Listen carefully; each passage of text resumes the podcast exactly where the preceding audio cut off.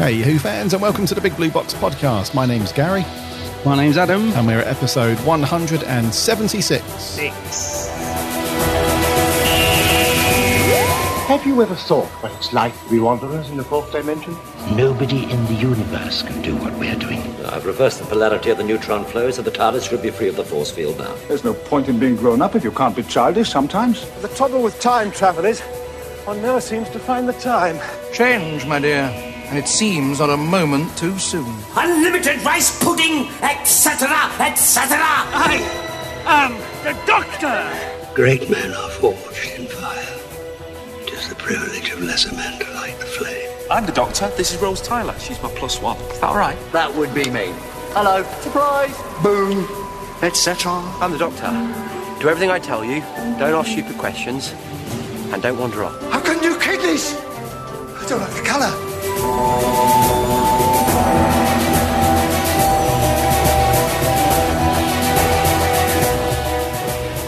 Howdy, howdy do, Who fans. Hope you've all had a fantastic week and you've managed to do something Doctor Who related. Related. Fairly quiet this week Yeah. for 176. Not much kicking around. Yes. Yeah. What have you been up to though, buddy? Anything cool? What have I been up to? I have been on the search for the new Mr. Men books. I went out shopping last Saturday and I wanted to get, you know, they've just released the sort of the final four. So you can, I Yeah, want, you know, I'm a completist, Of course. Yeah. of course. So I saw that uh, Doctor 3, Doctor 5, Doctor 6, and Doctor, who's the other one? 10. Doctor 10. So they've really finally sort of released them. And I thought, oh, they're out. They're on the Forbidden Planet website. It's in stock. I must go out and find them. And uh, I went everywhere and I couldn't find them. so I was a bit I was a bit gutted because uh, I had to do the grocery shop last weekend. And the only way I could get through it was to think, it's all right because before I do the grocery shop, I'm going to get the Doctor Who books and I'll be happy. And uh, I can do the grocery shop and come home and be happy. But no, I didn't didn't find them. So I've Oh. had to come back and order them from our good friends at Forbidden Planet. They may even be arriving any time now. Actually, I got a little dispatch thing through saying that something's being delivered today. So they must have they must have put them in with something else because they're they're not that expensive to warrant a recorded delivery. So they've obviously bunged a few things together, which is quite exciting. I like that. I'm thinking, what else have I ordered? Because I have been quite good lately. I haven't been ordering a lot, so they've probably thrown a few comics in there or something. Um, so yeah, so they're on the way. That's about the only thing I've been doing really. I just was quite excited they'd finally been released. Um, you, you've you've seen the covers for these, haven't you? Doctor Six, Colin. He's like a big pink round. I would. I'd like to know what Colin thinks of that. Yes. Um, Got their hair down though. yeah, they got their head down. Yeah. But my friend, my friend Ben, who's a massive, massive Six Doctor fan, I thought he'd hate it. As soon as I saw the cover, I thought, wait till Ben sees that. Ben Let. Ben Lett Yeah. and uh, Host Productions, and um, he loved it. He really surprised me. I was like, I was like, uh, Ben, have you have you seen the cover? Thinking he's gonna he's gonna go mad, and he was like, Yeah, I love it. It's brilliant. And I was like, Oh right. Yeah. So yeah, I, I think a couple of these are are really good, and a couple of them are not hitting the mark. Still get them, but yeah, the, yeah, I've got to complete the set. yeah. The the fifth Doctor one looks more like a, uh, uh, uh, one of the Mister and Lady. What are they? What are they called? The Little Miss. Little Miss. Yeah, can't, has he got a cricket bat or something? I yeah. can't He's remember got a little cricket bat. It's more. Yeah. It's more the hairstyle and, and the hat that makes. And also the third Doctor. I don't know what it is, but they've made him really, really round. He looks like a very fat Oh, Jon Pertwee. and you, you, I haven't got the picture in front of me, but as it, it sounds like you have. Somebody said to me, "Has he got a monocle?" It's hard to say. It looks like Ah. it. Yes, it does. Someone look like was it. saying, "Why have they given the third Doctor a monocle? Because he Hmm. never wore a monocle. That's the first Doctor." But um, so I think it might have been our friend Adam, Ultimate Hoovy, and I was thinking, yeah, I think you might be right, and I, I Hmm. forgot to have a look at the cover. But uh, yes, if that is true, that's a that's a definite um, Hmm. minus one point. Yes, because he, he it definitely comparing it to the picture of the first Doctor and the way Yeah. that they've they've designed the monocle for for that figure. Yeah, It does look extremely similar. But Oh, it's hard no. to say. It's hard to say. Um, yeah, it, it, I don't know if it's his cheekbone that they've just drawn in like a little. I don't know, but yeah, but it's it's the size of the character that does it for me. Because if you look at the uh, characters like the Ninth Doctor, the Eighth Doctor, and the Tenth Doctor, and uh, and even the First Doctor to an extent, you know, they're quite slim looking uh, Mister Men characters. Whereas for some reason, the Third Doctor looks like he's been on the old. Uh, He looks like he's had a bit of um. he's had a few months bender on the old curries and lager. What is it? I was, I was trying to think. What I, I've always loved the line. I think it's in Day of the Daleks. He asked for some gorgonzola cheese or something. I was thinking, yeah, he's obviously had a few. He's had a- he's, had, a bit of cheese and crackers and a few ports. Um, I think that. Yeah, I've got the Mm. picture in front of me now. That definitely looks like a monocle. It does, and a it? and a and a bow tie. Well, the bow tie can get away. What's he holding though? What's that? What's that supposed to be? Not a Sonic. Well, I assume it's a Sonic. Yeah, Looks like a very bizarre. Very bizarre. Anyway, I'll let I'll let you know when I've got the real thing in hand uh, when they turn up when they're thrown over the wall by the postman in a minute.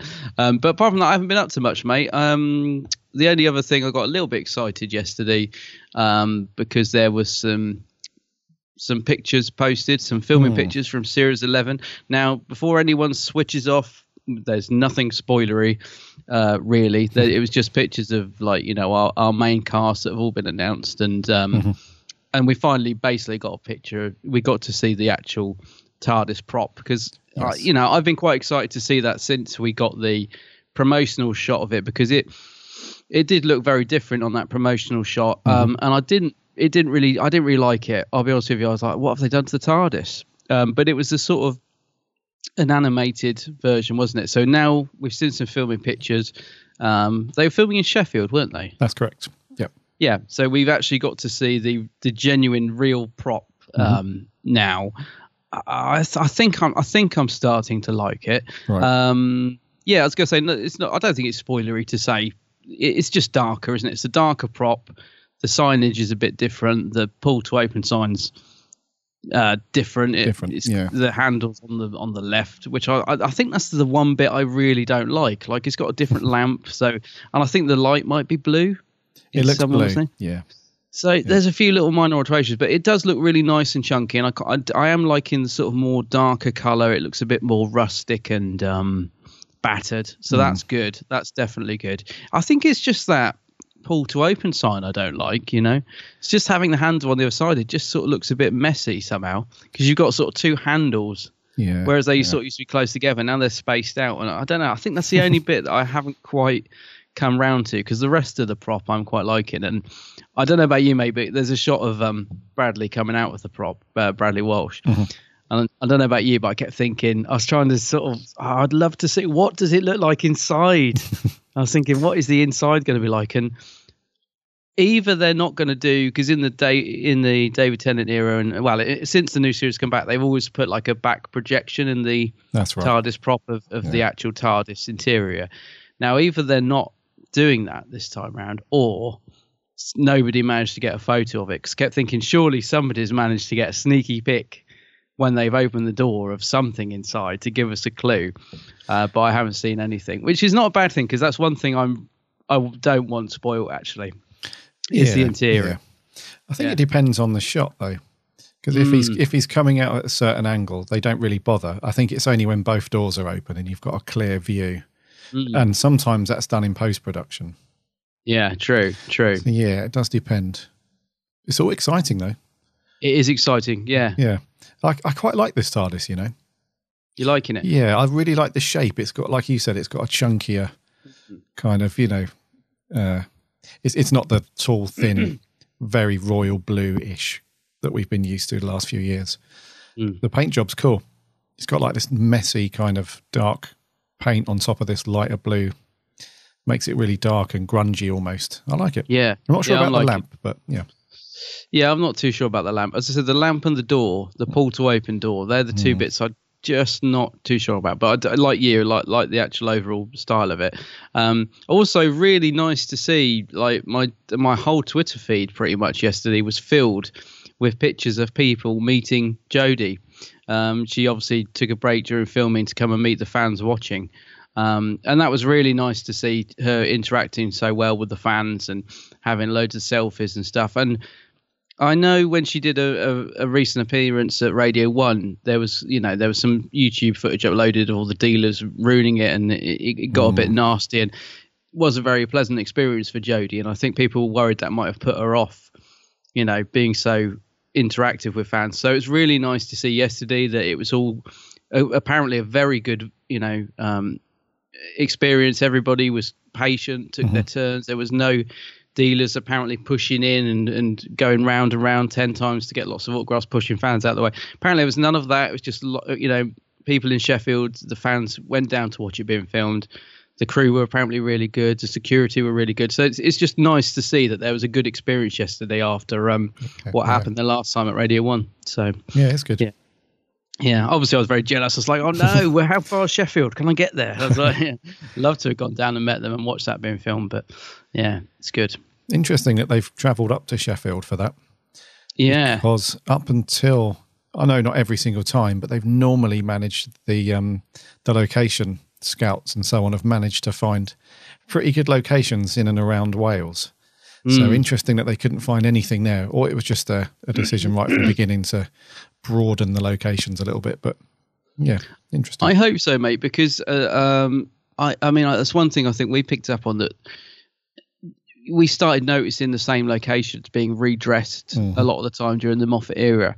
So I think it is good that they've moved and found somewhere else, you know, because Cardiff did a great job of, of, providing many locations, quite a lot of the time doubling for London, mm-hmm. uh, and it worked very well. But I think we were starting to see like the same streets and sometimes the same interior. I always think of that marble room. I don't know what building it is, but that marble set. So it's in the the end of the world, you know, the Ninth Doctor story with uh, uh with um the face of Boe and all that. Oh, that, yeah. that marble yeah. room. I mean, that got used in loads. It's in Let's Kill Hitler, and, and it was in. Oh, it's been in lots of them. And you kept every time I saw that room, I was thinking, oh, they're using that room again. Mm-hmm. You know, so it's it's good. It's good that they've moved and found a different place and new yeah. locations, and they've been filming abroad, I think, as well. So yes, it just makes me very very excited. Yes, to, to see uh, to see Series 11. There is one thing though that I'm not very excited about, and this could be considered very minor spoiler, but there is a shot of the Doctor wearing a bum bag uh, in one of the filming pics. Oh yeah, yeah. Mm, you're not you're not a fan of the old fanny pack? And I'm not. no, I'm not a fan of the fanny pack. No. Um, I don't know. It just looked a bit uh, silly. I don't know. Maybe there's a. I'm just hoping that's part of a story and not a, a regular thing. Because uh, no, know. I'm not sure. I like the idea of the Doctor pulling out a Sonic out of a fanny pack. I'm not sure, but We'll see. I don't know, mate. Bow ties were made cool. Now True. bum bags could be made cool again. Again, yeah. Well, yeah. yeah. yeah. We'll, we'll, I don't know. We'll, we'll wait and pass judgment on that one. yeah, I'll, I'll, hold off on that one. Yeah. yeah.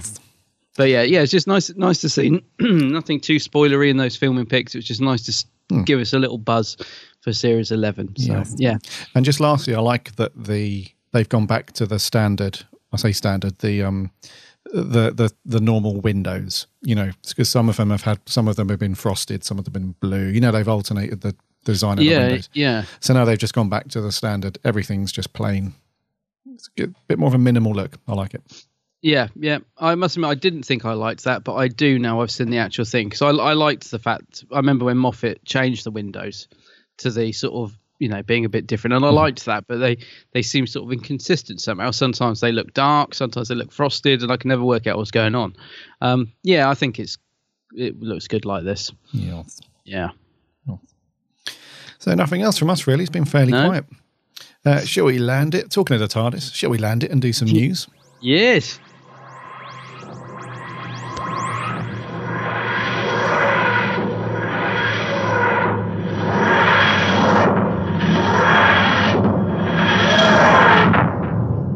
So, the only bit of news we have on the radar today mm. full time author Tommy Donbavand uh, went through quite a serious illness recently where he had cancer essentially.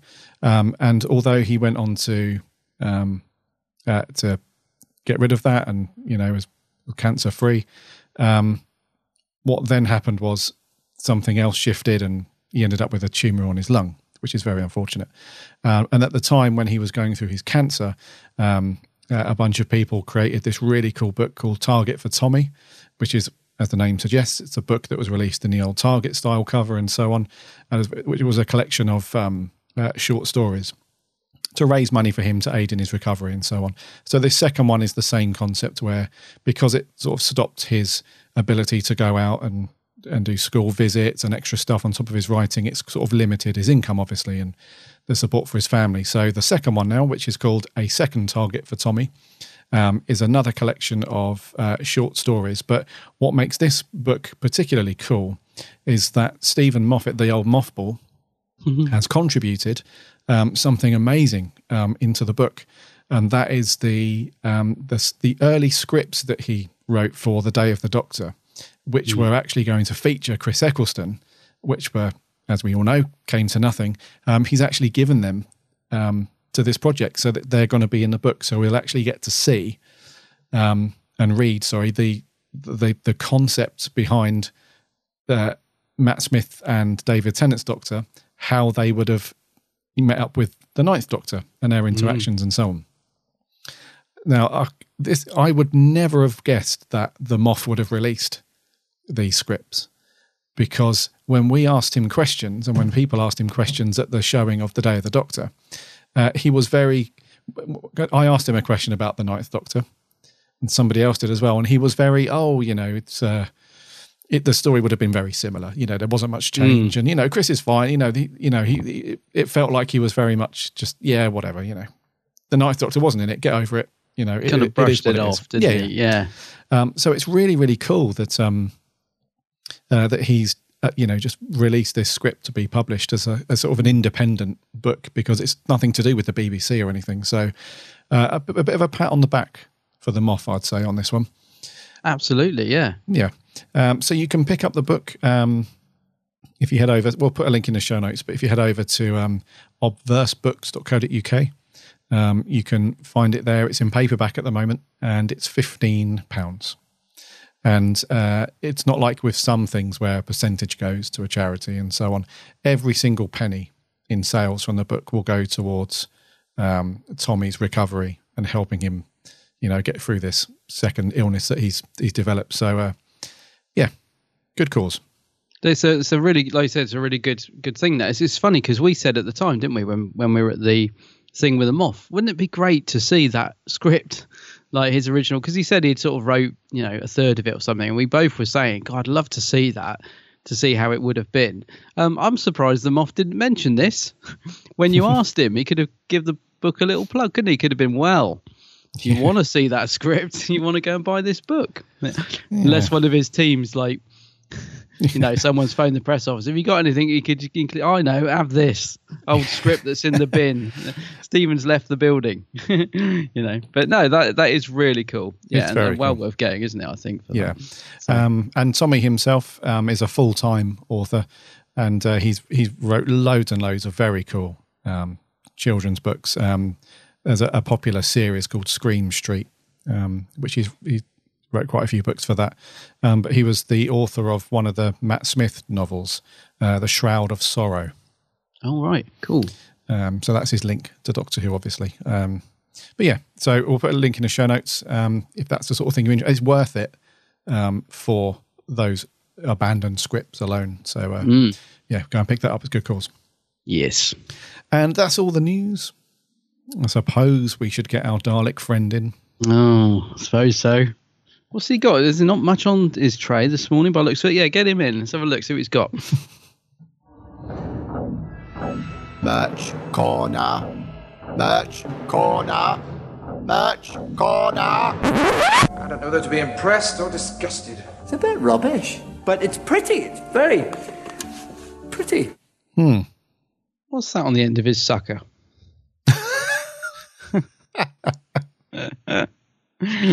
Let me just What's that glinting away? um, let me just have a look. Ah. Has anyone out there got a loved one?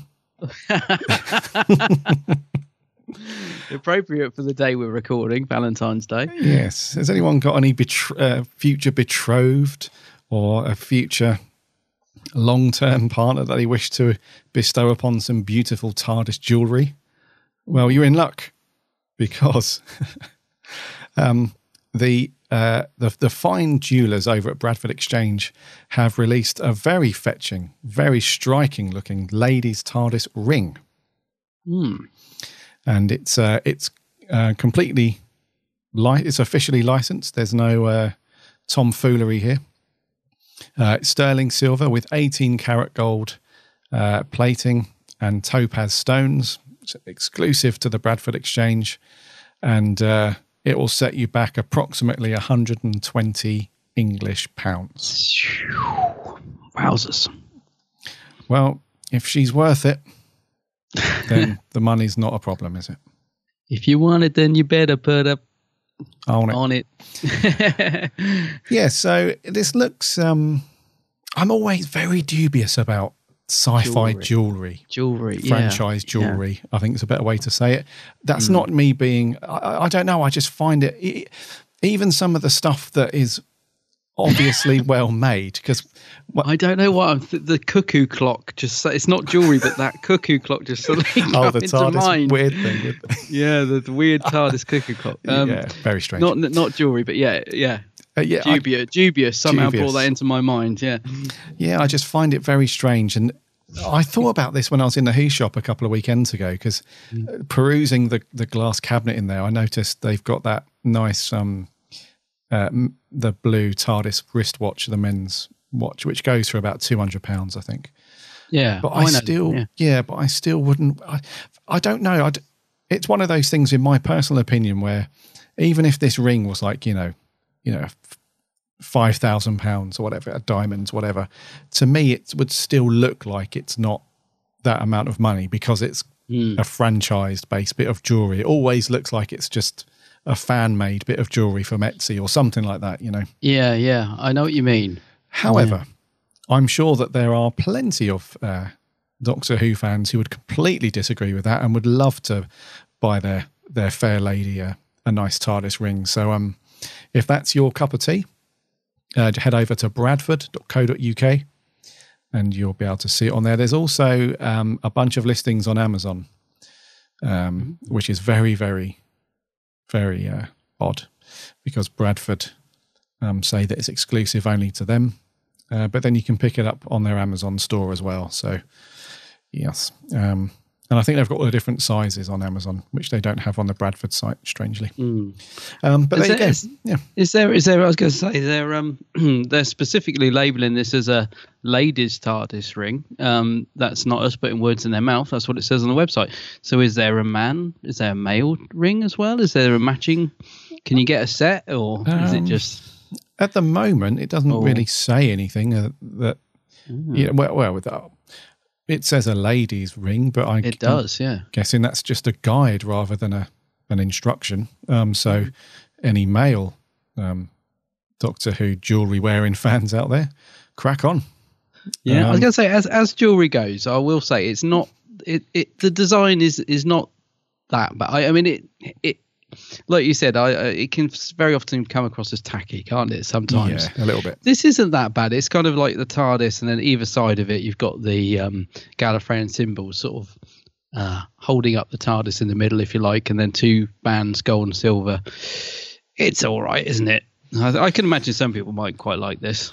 Yeah, it's okay. And then, so the Yeah. two circles on either side, the Gallifreyan symbols. In in the middle is the TARDIS with the topaz stones, and yeah, and, uh, inside the band it says "True Companion." That's engraved on the Mm. inside of the band. So it's don't get me wrong, it's very very lovey dovey and cute. So it, you know, uh, and, and I know a few um, uh, couples who who would love this. You know, a couple of uh, people that we know who are you know massive massive sci-fi geeky people uh, Mm. who are absolutely into this stuff. So, you know, they would absolutely love it. But And it comes in a big case by looks it. I'm just looking at the box actually. It's looks like it comes in like a massive box with a I don't know if that's a certificate or a booklet or something because uh, it's like you said it's officially licensed. So it looks like they've sort of gone to town with the packaging a little bit. Um, yeah, so I'm just thinking though, yeah. imagine getting down on one knee and having that massive box, and you think, "Oh, what's in there? A nice big necklace, or the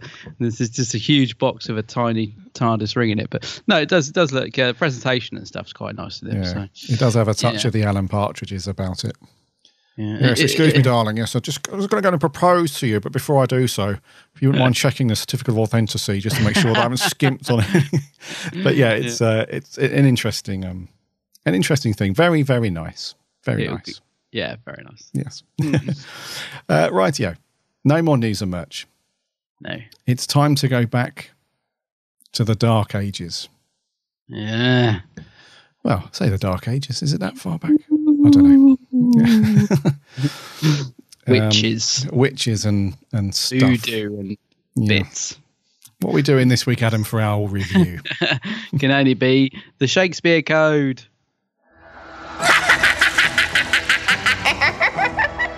The Globe Theatre. Soon, at the hour of woven words, we shall rise again, and this fleeting earth will perish.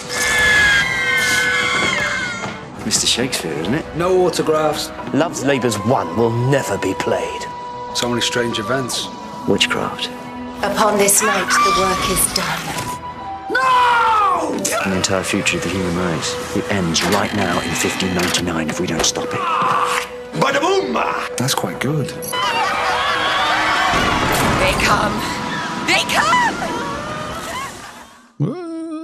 Ooh, witches.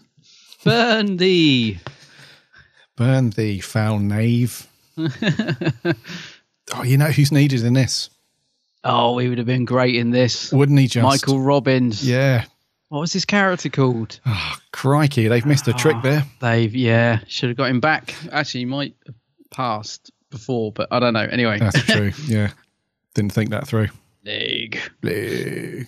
is uh, The Shakespeare Code Mm. uh, was thrust upon our screens on the 7th of April 2007. Gosh. It was written by Gareth Roberts and directed by Charles Palmer. It stars the TARDIS team of the 10th Doctor and Martha Jones.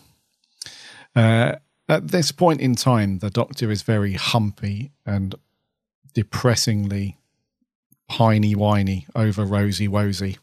Yeah. And so Martha is not quite filling the gap at the moment. So he's kind of promised her a one time trip and then he's going to drop her back. And on this one time, suppose, this supposedly one time trip, uh, they go back to Shakespeare time. Um, and she's all excited, and they get to the Globe Theatre, which is all shiny and new. And it turns out that Shakespeare is actually a bit of an idiot. Uh, he, well, he's a, an intelligent idiot, if that makes sense. Uh, there are no um, air and graces about him. All this very, you know, all the history that's been written about Shakespeare goes out the window immediately when he opens his mouth on the stage. And it turns out he's a bit of a rogue, a bit of a lad, a bit of a, uh, bit of a chatter upper, if you like. Um, but the only reason that he's putting these plays out um, is because these uh, aliens called the Carrionites, I believe, um, who come across as sort of medieval witches, um, are sort of using him as a tool uh, so that he can write down these um, sort of mystic phrases and words to open up a portal to bring their kind back and and take over the earth. And uh, the Doctor and Martha, sort of their nice little back in time little stroll around Shakespeare land gets disrupted as they try and defeat said Carrionites and stop history from being changed and the earth being overrun by cackling witches. Hmm. The Shakespeare Code. Series Shakespeare three shenanigans. What do you reckon, mate?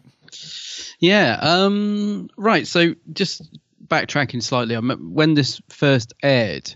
Um, I remember watching this, and it- this story did nothing for me back then, back in 2007. I, I just found it quite dull, and Right. it, as I said, it sort of finished. And I thought, "Mm, that's you know, as I said, just I remember feeling nothing for it. Like, didn't dislike it, didn't like it.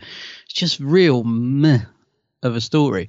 Um, so I haven't watched this one a great deal since then. Um, I may have watched it once more at some point. I think I'm sure I probably watched it again when I bought the DVD set, but that would have been ages ago. So yeah, I bunged it on last night, not really expecting to feel much for it at all. Um, but I actually quite enjoyed it. Um, I didn't love it, but I definitely enjoyed it more than I thought I was going to. It it, it had a um, more heart to it than I remembered, and Right. the I did really quite like the chemistry between uh, the Doctor and Martha. I thought they sparred off each other quite well in this, so that helped carry the story. So while not great, um, my appreciation of the story has gone up slightly. Well, it's gone up definitely from from when I first watched this back in 2007. So yeah, it's not brilliant, I don't think, but uh, but it was very watchable, and um, yeah, it wasn't too bad. I, I would say it's a a decent watch. I thought, having rewatched it. What do you reckon? Okay. Um, yes, I'm. Um, I, I think this one it's, it's interesting on uh, my point of view because I do think it's a fairly decent watch. Mm. I, you know, it's a it's quite an enjoyable watch, um, and I do quite like it for the for the most part. Yeah. Um, my only sort of thing with it is that sometimes I feel like it can't quite decide what it wants to be mm. uh, for me because um, I, I, think this could be it could have been a belter of a story um, to fit in with a, a, very very good series. Actually, series three was very very good. I like series three. Mm. Yeah, and uh, this could have been one of the one of the best stories if it had gone down a certain path and stuck to it. And what mm. what I mean by that is for me personally, I'd, I would have liked to have seen this being more of a, a scarier story and really play on the witchcraft element and the, and the witches and stuff and make them a bit more scarier. Mm. Um, because a lot of the times it tries to, it, it tries to do a lot of humor in pretty much every scene. Yeah, with the exception of of the couple of the um the witches scenes and the death scenes. Um, you know, with the exception of those, it, it's very I think they try to do a very witty, quick, humorous kind of episode, and sort of inject these little little pockets of of witchy stuff in between. But I would I would have liked to have seen more of the witchcrafty stuff uh, and try to be a bit more scary along those lines. But other than that, I think it's okay. Yeah, I think it's a good watch. I wouldn't say it's up there with you know classic, you know modern classics and so on, but yes, yeah, it's, it's okay. It is. It's funny, isn't it? Because I think you're right. I think it could have been. It could have been, but for some reason, it doesn't quite hit the mark. Mm. Um, and watching it last night, I was trying to figure out why. Um, I almost wish actually I'd given it. Um, you know, I almost wish I'd watched it more over the years because normally, if we review an episode, I've seen it a good you know three or four times mm-hmm. before I rewatch it for the podcast. I always watch a story before we record, even if I think I know the story you know, mm. word for word. I always rewatch them. Um, but for this one, because I haven't watched it very much, I, it did feel a little bit like watching it cold again. Um, and I just kept thinking that there's some really good stuff in here, um, and it looks really good as well. I mean, there's a lot of CGI in it, and although it looks dated, I think it really suits the story. Actually, right. it's almost sort of, sort of almost animated um, in places the CGI, but I think it looks quite nice. Um, may not look realistic, but I think it looks nice. Does that make sense? It, yeah, it sort of yeah. suits the the style of the story. But yeah, it just never quite hits the mark. And um, if I was to try and work out why, I think a you're quite right. I think tonally it's a little bit all over the place. And I think the witches, yeah, I think it might be that the witches let it down because they're quite pantomime. They're, if I was to say to you, you know, how how does a witch act?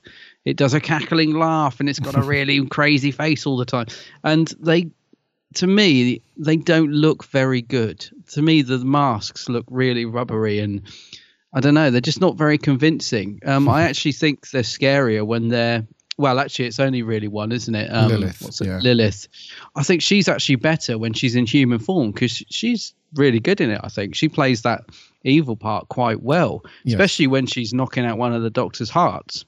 Mm-hmm. So she's quite good in it, and she brings a sense of, you know, threat. Whereas I don't think the witches really do for me. When they're sort of cackling on screen and laughing, I just felt they let the story down slightly. And like you said, they could have well played on the witchcraft because the death scene that they do near the beginning with the guy choking on the water is really quite nasty. Mm-hmm. Um, that's that's you know, and again, I was thinking this is quite horrible, um, quite dark. Uh, so yeah, they could have played up more to that and, and brought a more sense of danger into it. I think so. Maybe that's what's missing. I really can't put my finger on it, but I think it's just that sort of sense of uh, maybe not the threat, but the you know the overall tone of it just seems a little bit all over the place. Um, and Yeah. it doesn't reach the great heights that it, it seems to sort of almost be clawing the walls to get to. Like you said, production's great. You've got this the Shakespeare element to it, which I think is really good actually. Um, you know, he's kind of the rock and roll Shakespeare, nothing like you know, he's sort of uh, people we've been led to believe he's like. There's a great line in it when the doctor says, "Don't keep rubbing your head, you'll go bald" or something. You know, yeah, it's you know referring to the fact that all images of Shakespeare, he's got a beard and a bald head and all that. So there's there's some lovely moments like that. I think the Shakespeare part works well, but yeah, I don't know, something's missing, and I'm not sure what it is, but it just doesn't reach the heights of greatness that I think it it really could have done. Yeah, yeah, but it's it's almost there. I think it's it's got a uh, you know it's got some nice moments. It's almost there. Hmm. No, I totally agree. I think Lilith as the when she's just in when she's turned into a human form is is quite scary. She's good. There's yeah, a I like couple her. of really creepy scenes where uh, she appears at Shakespeare's window when Mm. he's writing the play Love's Labours, Love's Labour's Won overnight, and um, she uh, she sort of knocks him out, and then he's like a human puppet. She gets him to write. You know, she's really creepy. Um, Mm. But the thing, I think you're right because because they're meant to be. You know, the humans view them as witches. That They, they, I think they went down the typical Halloweeny style It's yeah. because there's a bit where when she's killed i think she's like the the lady who runs the the pub or the inn you know shakespeare's bit on the side you Mm. know when lilith kills her and then she grabs the broomstick and she's out the window. Yeah. she flies past the moon and she's got that big cackly laugh like you said those are the elements that and i completely understand why they did that because you know it you can only make doctor who you know scary to a point.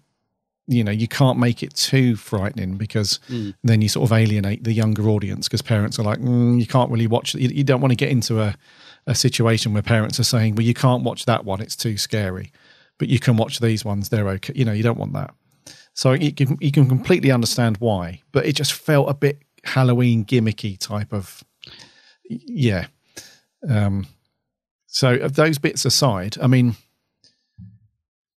it's kind of it's, it's a bit like when you say something's missing it's it's almost like you you're look you're looking for you know another shock factor because you know the Mm. scene near the beginning where the the guy who um uh who runs the the playwright stuff i think you know he's having a good old go at shakespeare and he's like you know this is not going to happen until i've seen it and so on Yeah. and then Lilith does that thing where she drowns the the little puppet, and then he, you know, it's quite horrific to to see. Mm. So that was a bit of a shock factor. But after that point, there wasn't really much else that gave you that shock factor because when she killed the the the, the innkeeper lady, you don't see it. You just see her lying on the floor looking completely normal Mm. afterwards. You know, so there's nothing else after that. Because that's what I was looking for. I remember when I first watched it, I was sort of waiting right up until the end. I thought, you know, are they going to, is it going to be a big sort of witchy, you know, witchcrafty battle monster scene? And, you know, I don't want to turn it into a bit of a Hollywood, you know, uh, hocus pocus kind of thing. But, you know, Yeah. um, you know, that I was just, I was looking for something a bit more after that scene because I thought that was going to set the tone for the episode. But then it was Mm. just quite light-hearted and funny after that point. And the only other scary-ish bit I found was when they went to see the architect of the globe. He's in the madhouse, isn't he? Oh yeah, that was good. Appropriately Yeah. called Bedlam, and uh, um, or Bethlehem. that where she kills Yeah. him with her finger or something? Yeah, yeah, yeah. Yeah, So that, that- was quite a good scene actually. Yeah, Yeah, because the guy that was playing it, he looked, you know, properly messed up, and you know, he looked. I recognise him. Is that is that that guy at a peep show? I can't think of his name. um, I because I, kept thinking all the way through. I know him, and it's uh, it's, it's unusual to see him in such a small supporting role. But um, but again, he was really good in it, and that is a good scene because obviously they're they're kind of trapped in there with that witch, and again, like you said, it brought it brought a bit of tension to the episode, which was sort of missing up until that point, didn't it? Yes. Um, uh, but and then I do like the way the Doctor banishes her as well with the words. I thought that's quite cool. Uh, especially when Martha tries to do it later on, the same thing, and it doesn't work. Fail, yeah. yeah, yeah, epic fail. Yeah, Uh, yeah, so I think it's yeah, it's lacking just one final ingredient. Mm. I would say. maybe a rewrite. You know, perhaps like that last rewrite or something, just to sort of, you know, um, smooth off a few edges or Mm. something. Because as I said, when it ended, actually this time, um, I, that that bit with the Queen Elizabeth coming in at the end and chase her, I thought that's really funny, and I'd completely forgotten that. You know, that's that was a really nice way to end the episode. It's a good way of sort of hurrying them off to the next adventure and tying everything up, you know, very nicely. So that was cool. Um, yeah, I don't know. It just it's it just sort of drifts. It's a drifting episode. It's one you can put on quite happily watch. It's kind of harmless, isn't it? But it just it's not one you'd say, "Oh, series 3, make sure you watch the Shakespeare Code. That's a really good one." It doesn't hit those levels. Mhm. Um, and it probably should have done because where did where, where was this in series 3? Episode 2 is it? The second one, yeah. So it was after yeah, Smith right. and Jones. Yeah. Martha's, yeah. Martha's going off on her.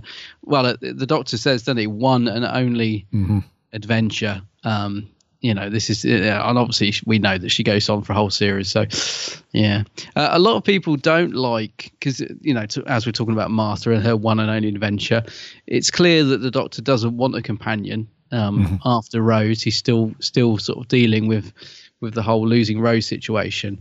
Um, and you can understand that in terms of him saying to Martha, "This is the only trip you're having because I'm not having a companion." Well, that's okay.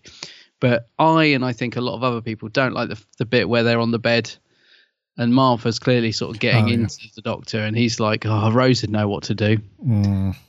And I agree because I even from the first time I watched this, I remember thinking, "Oh, that's that's, that's harsh," because that just makes Martha seem worthless, and uh, she's so not. I mean, I know she goes on to prove it later in the series, but it is one of those moments in the episode where I think to myself, "Oh, that I like that bit."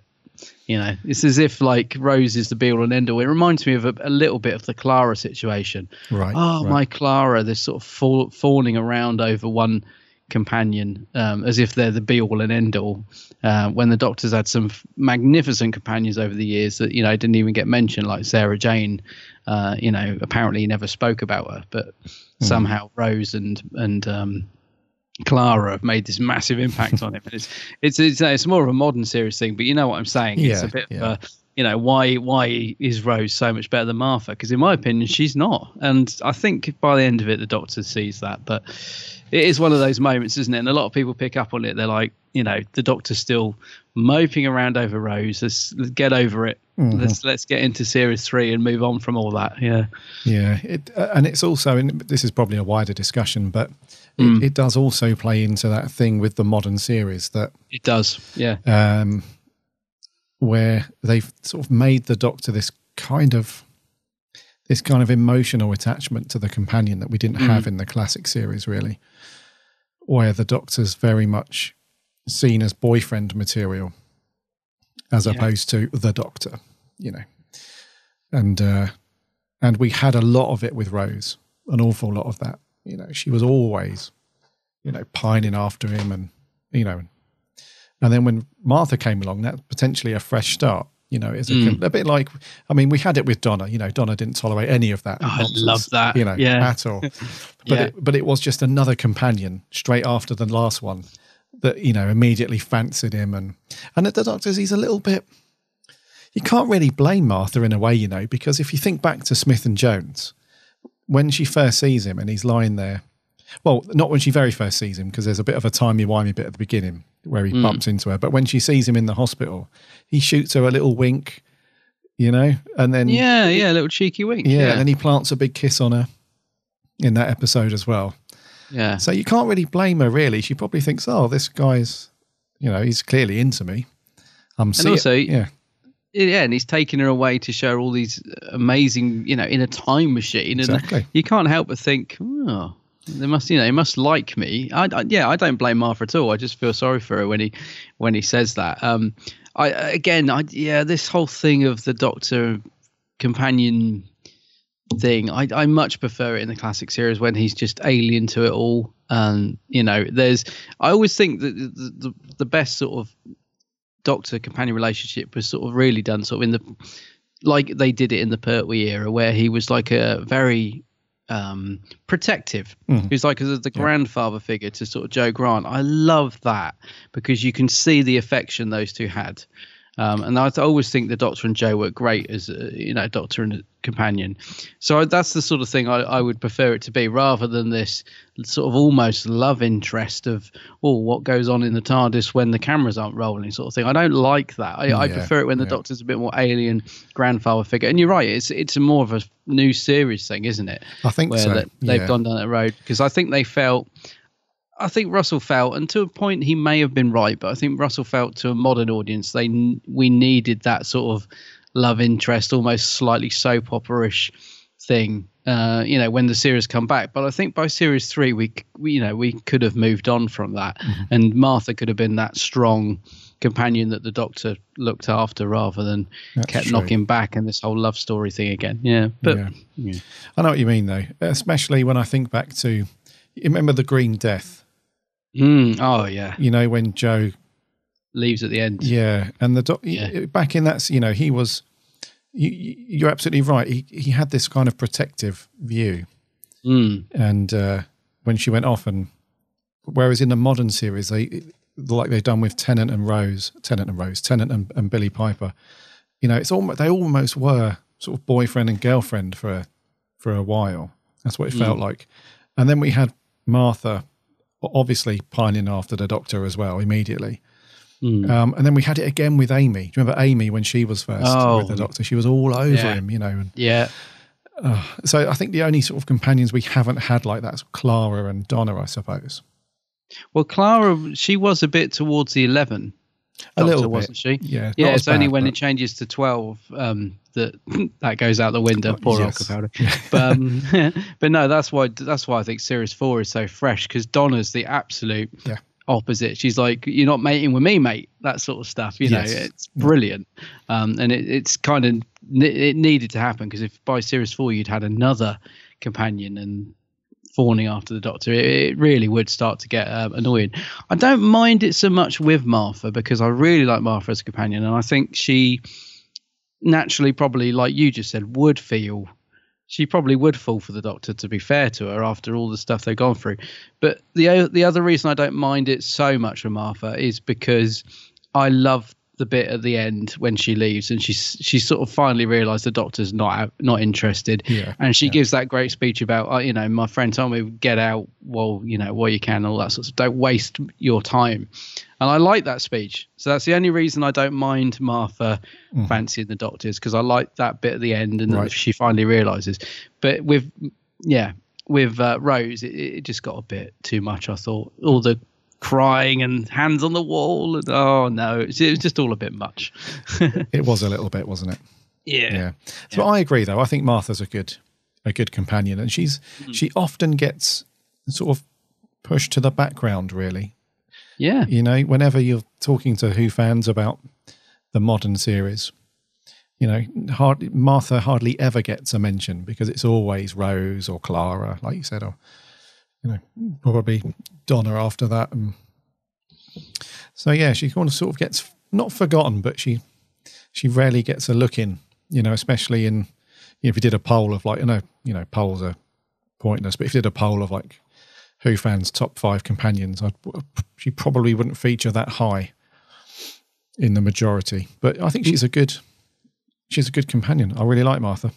I do. I do. Yeah, I was going to say. I think she. I think you're absolutely right. A, a lot of people, and it always amazes me when people say they don't like her. Mm. Um, you know, I, I know a lot of uh, there is a, a part of fandom that think you know she, and I think a lot of it is because of the fact that she does like the Doctor. I think it's not necessarily her character, but a lot of people don't like the fact that she's another companion that fancies the Doctor.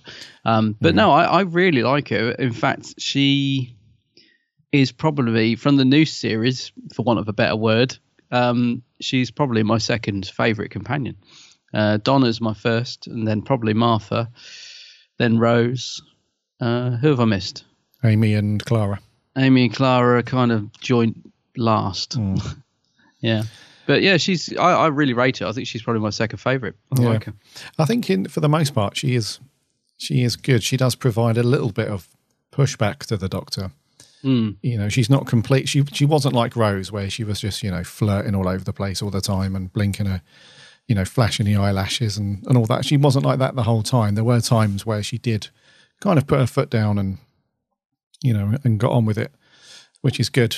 Um, the only the only thing I would say about Freema is that there are times where I think, oh, you know, the acting chops are not quite because when when she's next to somebody like David Tennant, Hmm. who's one of the best actors that we've you know we've seen, you know, I think he's established himself as one of the best actors, you know, from the UK. I would say Hmm. in in current times. You know, when she when she's next to somebody like that who's, you know, I, I don't want to go overboard, but you know, is pretty much faultless with his acting ability, and you know, he's he's sort of sort of wielded his craft, so to speak. You know, especially with the character acting, like his like the Doctor. You know, is and when she, there are certain scenes where you know her, the way she delivers certain lines or the way she is, it just feels a little bit like she's fresh out of acting school. That's what it feels like. Mm. So although she, her acting chops sometimes are not quite there to match somebody like David Tennant and so on, I think that she gives you know I think she gave it you know a, a, a really good shot for the series that she was involved with it. Yeah, I guess so. I, I, th- I think she probably was quite new at drama school, and she. I don't think she'd done a lot before this. I'm not too sure. Um, yeah, sometimes it feels like that. I must admit, I think she's, in terms of her acting, I think a lot of the time she's quite good.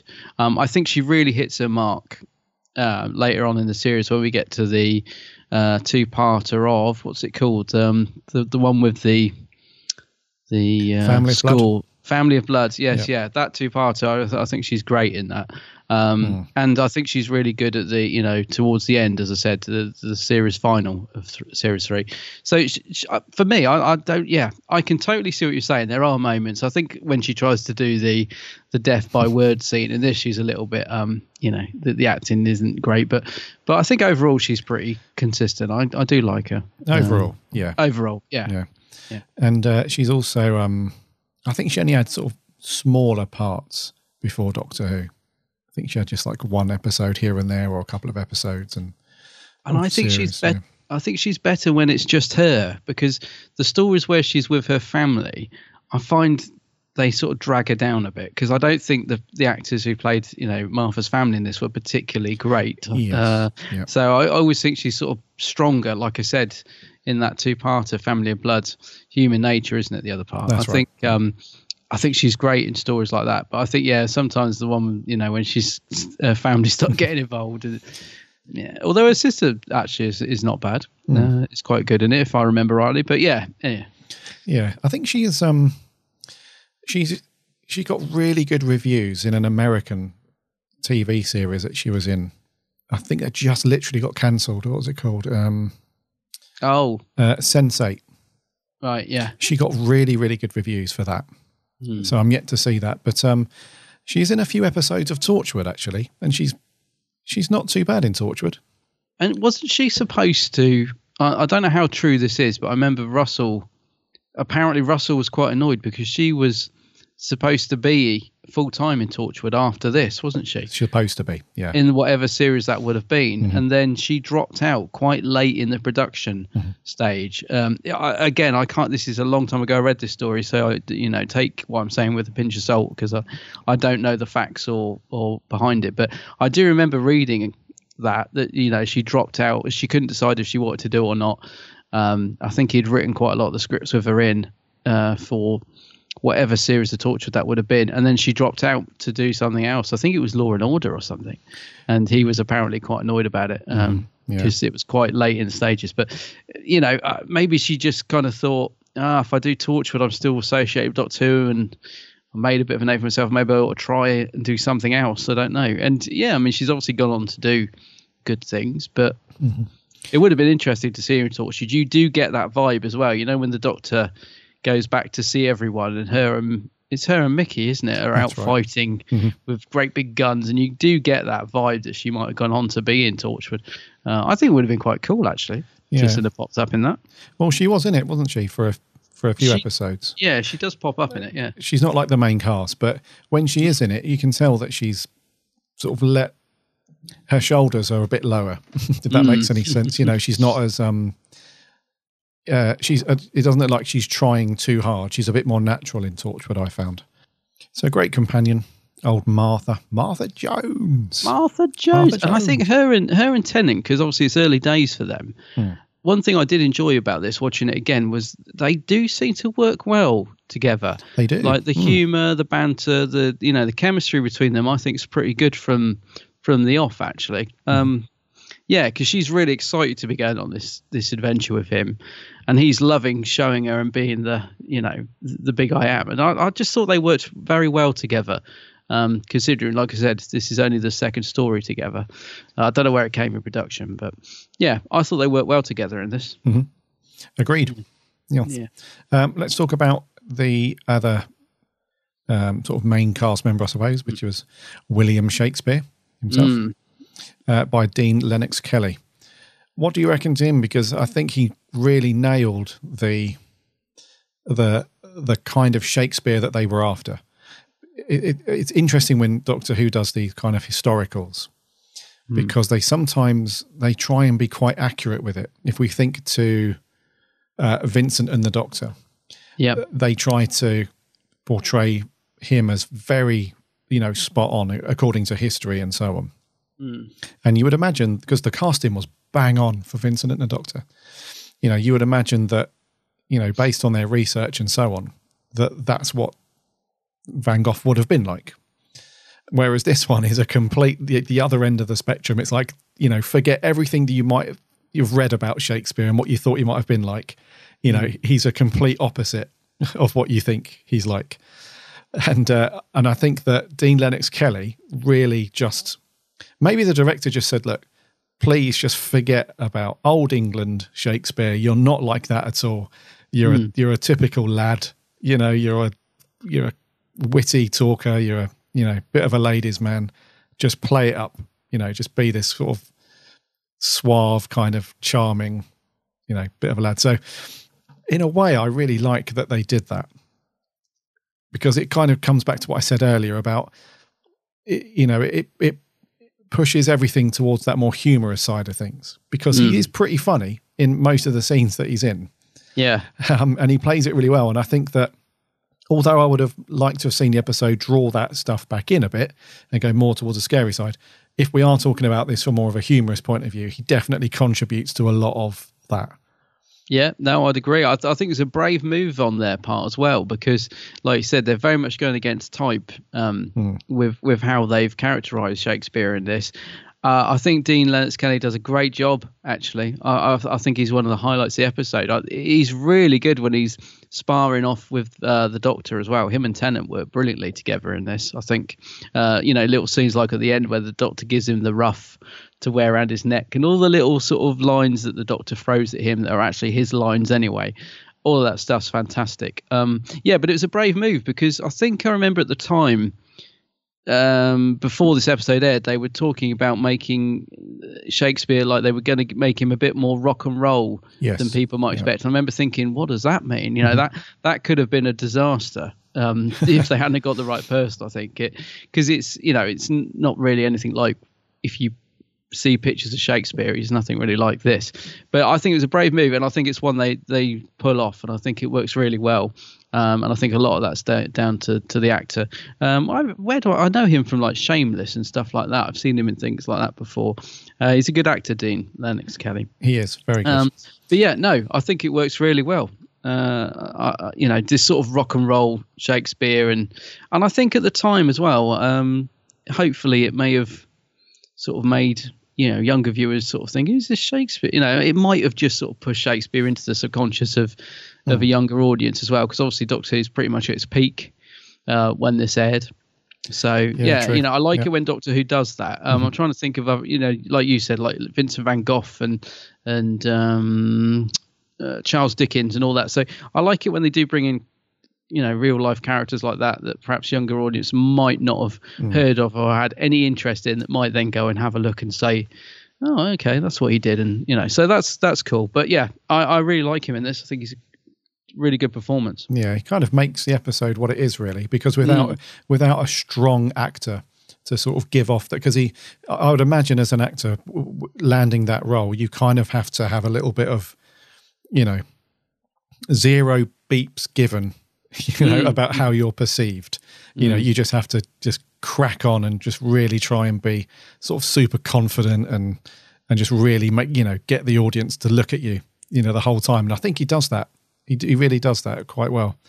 He seems very relaxed in the part, doesn't he? Feel d- like he a does. guest actor, he seems to have just completely settled into the role from right from the get go. Yeah, no, Yeah. he's he's yeah, he's really good in it. Bit of trivia: his brother, Yeah. who is also an actor, Craig Kelly, was the voice of Joe in the animated series Scream of the Shalka. Oh, really? Yeah. Oh, blimey. You know, going back a bit. I was going to Yeah. say way back when they did those little mini Richard animated shorts. That's right. Yeah, on the website. Yeah. Uh, yeah. So anyway, he was. Um, I I I thought he did a great um uh, performance from start to finish as well. From the first scene that we see Shakespeare, you know, when he sort of come, you know, when Martha kicks off the newly. Uh, the new thing at the theatre where they shout author, which they apparently Oh, yeah, didn't do yeah. before.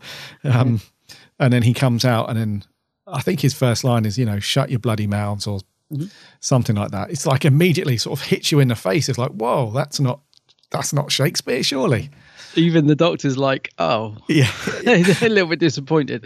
Yeah. yeah, that's really funny. That bit when the doctor's he's got that real sort of frown, like, oh no, He's really bigged him up, and then he's like, oh, yeah. Martha, Yeah. Martha's like, never meet your heroes. yeah. So yeah, and then right at the beginning as well, right at the end when he's saying goodbye to to Martha and the Doctor, just before Queen uh, Victoria turns up. Mm. Sorry, Queen Elizabeth the first turns up.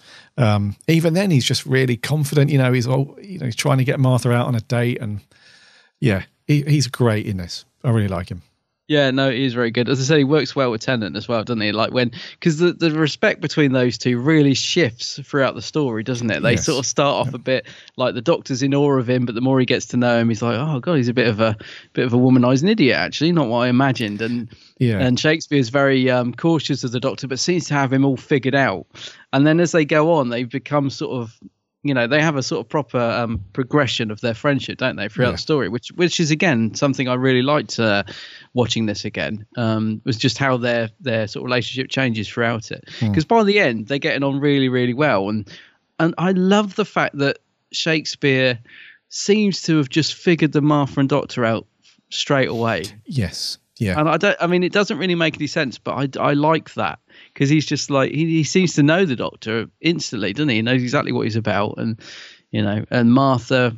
What does he say? Something about you're from. Oh, I think it's the Doctor actually says you're from Freem, the planet Freemagon or so. Oh, I wonder if it was a play on her name, but Oh yeah, free something. Yeah, yeah. Yeah. The Doctor says But she's I- from yeah, Freedonia or something like that. Fredonia, yeah. it's probably not actually, but yeah, but I just like the fact that Shakespeare just doesn't seem to be having any of it, and he seems to. He's like, no, you're not. You're, you, you know, you're, you've travelled and you've done this, and I just thought that was really nice. He, yeah. he clocks that quite quickly, about halfway through the episode, isn't it?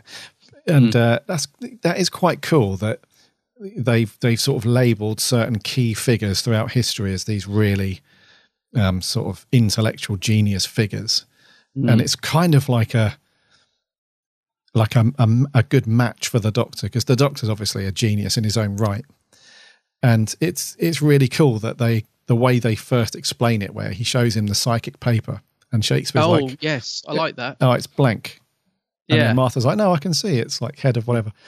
And um, the doctor's like, yes, you know, he sort of, con- you know, confirms to himself that, you know, he is a genius and, you know, he's not going to get past him with this stuff. I loved that bit actually. I'm glad you mentioned that because it's yeah, it's just a real small little moment, but it's just the fact it's like, well, it's just a blank piece of paper, uh, and the doctor's just like, what? he can see it. Yeah, that's really nice little touch. That. Really good touch, yeah. Mm. And yeah, and and Shakespeare sort of has them figured out quite early on. As I said, he's uh, he's like at, at at the end, I think he does actually say it, doesn't he? He's like, "You're time travelers," and Mm. so yeah, it's good, a, a good addition to the story. And it's clever writing as well from from Gareth Roberts because there are moments throughout the story where Shakespeare starts throwing in these sort of lines that turn up in his stories later on, Mm. and the Doctor sort of steers him away from certain things and encourages him to do other things. So it's almost like the Doctor's shaping the stories that's finally come out. That you know, because some of these plays are very early on in Shakespeare's career, obviously. Um, so when he's having conversations with Martha, because there are a few times where the doctor's like, "No, no, no, don't do that." You know, he's got Mm. that kind of laid back, like, "No, cautionary kind of no, don't don't just don't do that. And um, and at other times he's like, you should write that down. So it, Yeah. it, it kind of like gives him these little hints, doesn't he, at certain things to keep and other things that he should throw out. So in a way, it's kind of like you know, years and years later, when Shakespeare does actually write these very famous stories, it's almost like the Doctor's had an input into that. You know, it's the Doctor that's that shaped those almost. So very I- I- very clever writing. Yeah, I do want to say I love that because it, it could have felt clunky and it doesn't. I, I love the fact they get so many great Shakespeare quotes in this episode without it feeling really forced because it doesn't at all. I think it's just because, like you said, the way it's written, the way the Doctor does it in a humorous way, um, I, it works really well. I thought like they're, they're in there, all the you know some great quotes in there, but it doesn't feel like tick. You know, there's another one tick. It just it does feel quite natural in the script because of the way it's written in. Yeah. Yeah, so I like that, and I like the fact that this play, Love Labour's Won, Mm-hmm. um, is a it apparently is a genuine thing, which I didn't know. It, it was a, or it's it's supposed to be, isn't it? It's written in folklore that Yeah, there was yeah. a there was actually supposed to be uh, a lost The sequel, wasn't it? Yeah. yeah lost play of yeah called Love Labour's Won. So that's quite interesting. I like that. It throws in a bit of realism into the story as well, which is nice. Yeah. Yeah, It's good. yeah, it's good stuff. It's a good part of the story. Yeah. Um, what did you think to the witches then? So we've spoken about Lilith a little bit.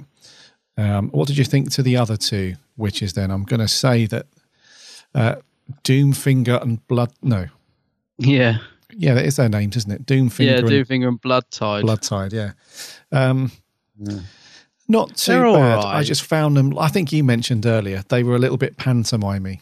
Yeah, I think they do, they've obviously been told to do. They, they- it, I just feel like they've been they're they're doing exactly what they've been told to be like cackling witches. Um, Yeah, I mean, I suppose yeah. there's only so many ways you can be a witch, but yeah, they are a bit. For me, they're a little bit too OTT. Um, you know, right, right. uh, yeah, I, I'd imagine if there was such a thing as a sort of a Halloween pantomime, they would fit perfectly into that. Oh yeah, that yeah. category. You know, they're very um, and yeah, I, I agree with you. I, I think it's just the way that you know Charles Palmer, the director, has just said, look.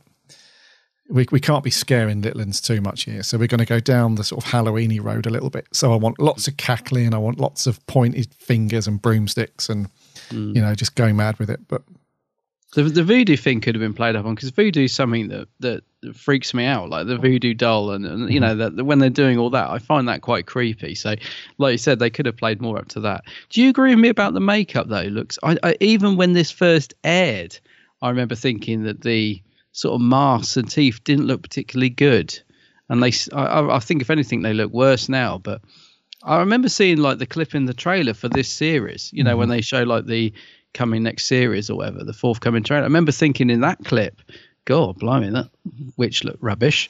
right, Um, right. You know, but uh, my other, my, you know, my partner didn't agree. I said, "Oh, the witches look rubbish," and he thought they looked all right. But so maybe it's just me. I just thought they looked very rubbery, and you can sort of see they've got the false teeth in, and don't know. And also because the shot of them is so close up as well, you know, when they do the cackle, it's very. I, I just thought it didn't look particularly good. No, I, I, I agree somewhat. Yeah, I think it's uh, when you've got like full face um, prosthetics and so on. It's it's uh, even though this wasn't filmed in high def, you can still pick out the the little. You know, and and the makeup doesn't quite go down to their neckline in some shots as well. you can see it down the back of their neck, and I know what you mean. Yeah, it does look a bit Halloweeny, like yeah, Yeah, again, it goes back to that sort of rubbery mask you can buy in Sainsbury's for Halloween. yeah, exactly, yeah. But they're okay. I mean, I don't mind the because they're really they're just sort of backup, aren't they, for for Lilith's character? True, true. Um, But there is one scene where I'm not sure which one of them it is, but she she appears inside the the prison cell Mm.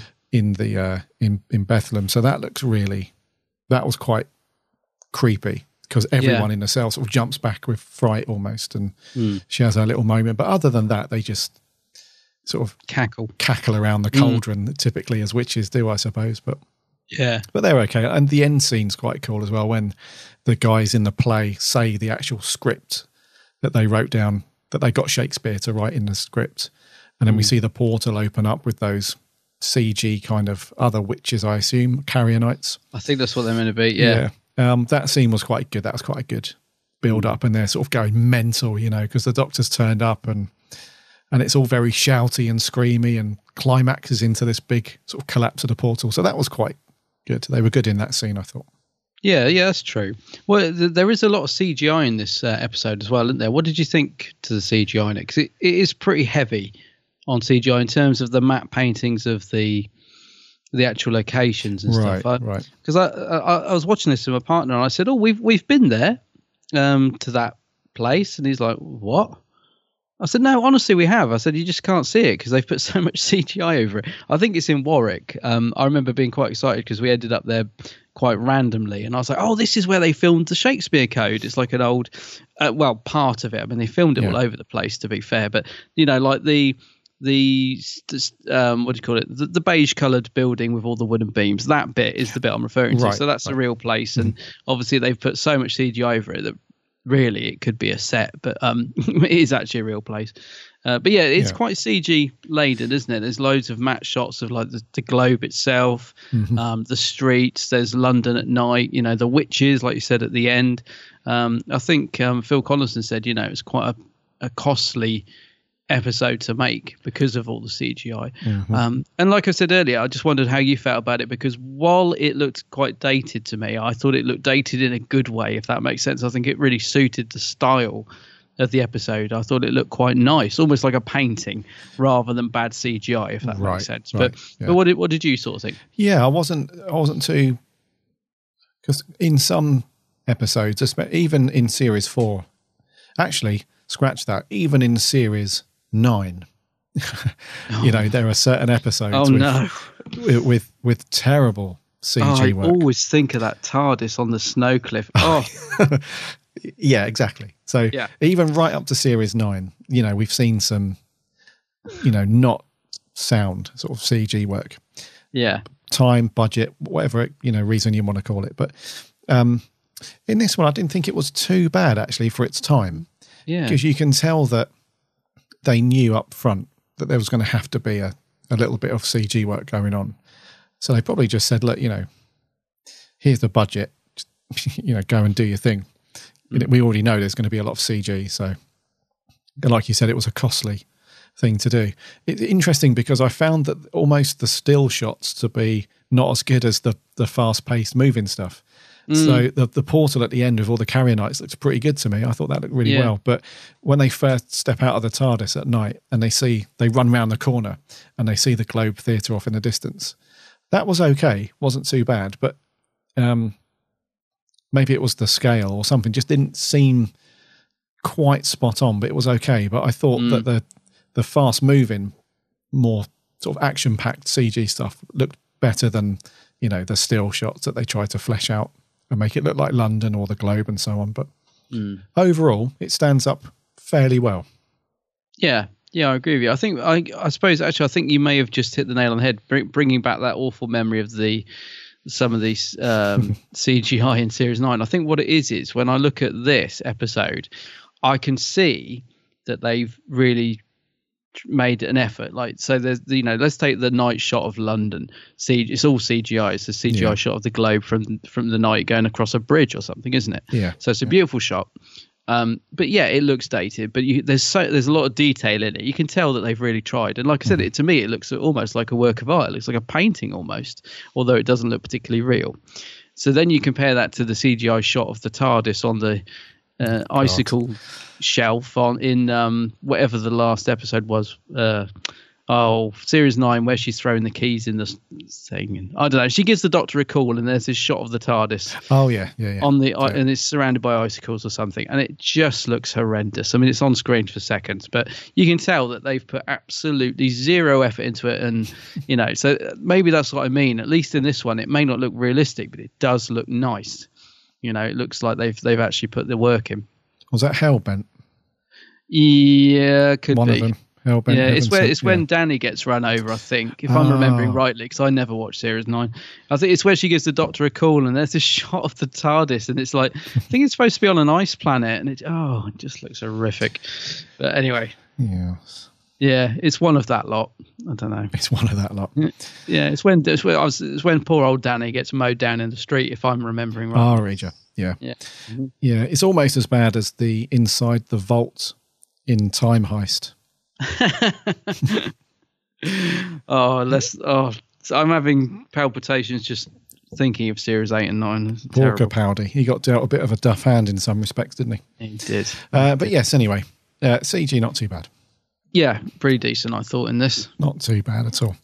Um, music wise, it is interesting because I felt that the music was a little bit too uh, suited and normal for this, if that makes sense. That there wasn't any mm-hmm. one scene where I thought, crikey, Murray Gold's firing on all cylinders here. It all just seemed to melt into the into the scenes perfectly. It was like very low key.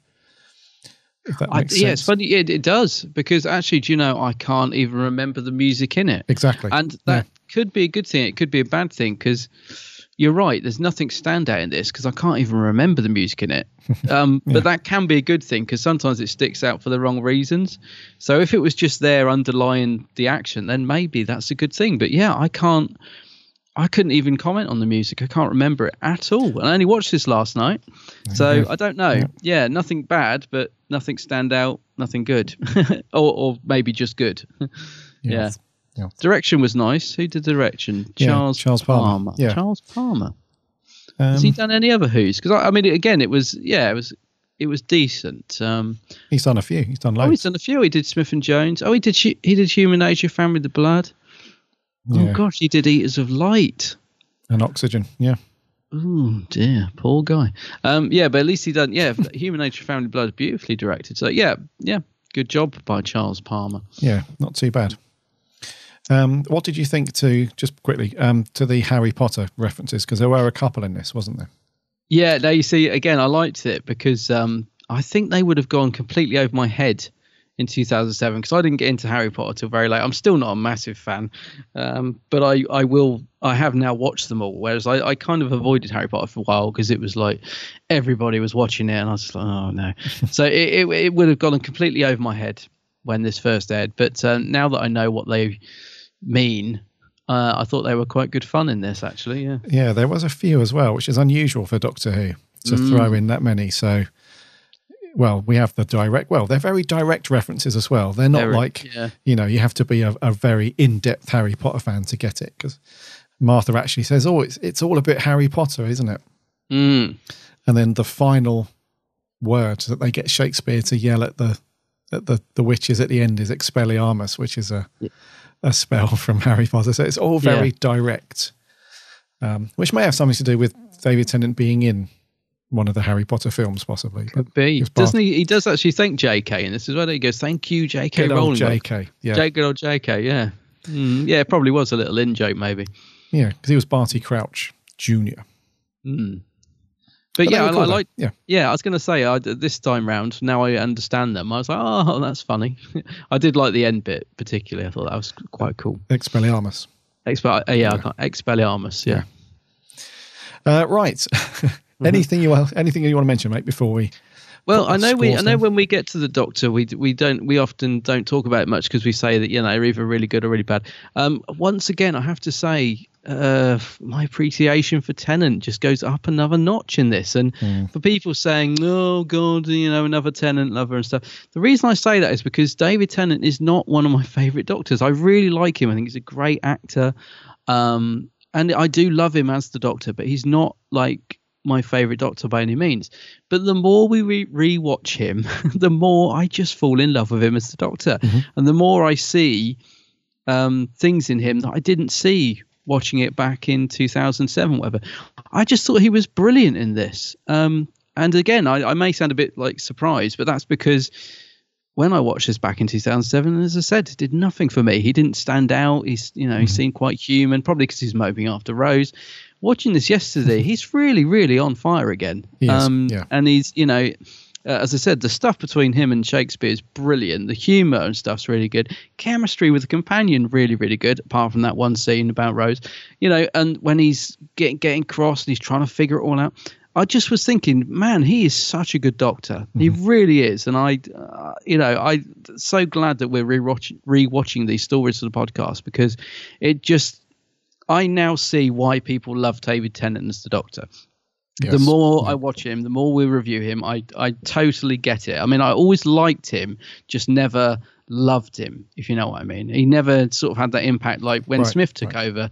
To me, I was like, now this this is how the Doctor should be, a bit quirky, you know, can be happy, can be sad. You know, Matt Smith was incarnated what I would consider the Doctor to be, whereas Right. Tennant never quite reached that um, at the time. But the more I rewatch, rewatch him, the more I see what a great Doctor he is, and he's superb in this. He really is good in it. In in every scene, he's either funny, he's either you know um, rolling with the action. You know, he's just absolutely bang on point in this story. Um, yeah, so I, I yeah, I just wanted to mention that because, as I said, when we get to the Doctor, we always sort of say, "Well, they're consistently good or bad or whatever," but he really is good in this. I thought. Yeah, he's good, and especially the, for me, series three and four, hmm. and the series four specials. He's absolutely because he's don't get me wrong, he's he's good in series two. He is very good, but I think in series three, that was when he really just took the show. You know, he hmm. really pushed the show to another level because I think, like you said, the ratings were at their highest around Yeah. series three and four. So it's at this point where he's really into the the flow of the character and um, you know, and he can switch it on as well. You know, he does that really funny, then he switches to quite sort of melancholy and you know sad, and then he's angry. He does the shouty very well, and he just I don't know, he's just seamless. You know, from scene to scene, and consistent as well. I was going to say you'll you'll probably find the more we review Tennant, the more I'll I'll say it. But it's it's just that I've always liked him as the Doctor, Hmm. but I've never fell in love with him. He he would never be like you know if someone said to me since the show came back in 2005 who's your favorite doctor he would never be at the top i'm afraid he'd probably be second or you know i i, I think chris for example and matt were, were brilliant as doctors tennant just i liked him but he never clicked Yeah, 100% as the doctor to me. But it just seems that the more i watch him the more i just absolutely love him. And i almost wish actually that he was playing the doctor now that he's just that little bit older and a little bit more experienced as an actor because i see him in other things. And you know every time i watch broadchurch i see this slightly more haggard david tennant you know he's sort of aged a little bit. And i always i just keep thinking if he come back now i think we'd i think he'd be phenomenal Right. as the doctor and I, I think he was back then but i think he'd have just that little bit more aged gravitas to him uh, Oh, okay. now. I'd love Yeah. to see him come back. And I think the same about Matt Smith, actually. I love Matt as the doctor, but I always think, you know, he was so young when he took over. Imagine him being the doctor now would be be fantastic. But yeah, I, I just thought he was great in it, though. I, I just couldn't help but notice how good he was Hmm. in every scene. Really funny at times, uh, and good when he needed to be serious. Yeah. Yeah. I think one of the key elements for Tennant is that he really brings that darkness out, but not in an in your face kind of way. So David Tennant's got this knack of playing bad people, bad guys really well. So when he kind of, I'm not saying that he plays a bad guy in this, but you know, the character of the Doctor does have that kind of darker element to him at times that, Yeah, that, that we've yeah. seen, and it's in his face. You know, he's one of those actors, a bit like, um, bit like Troughton, a bit like um, Matt Smith, I guess, in a way. But they, there are certain actors where you know a lot of their acting is done in their face. You know, Mm. they don't have to be saying a line to you know, so you get what they're what they're saying, if that makes sense.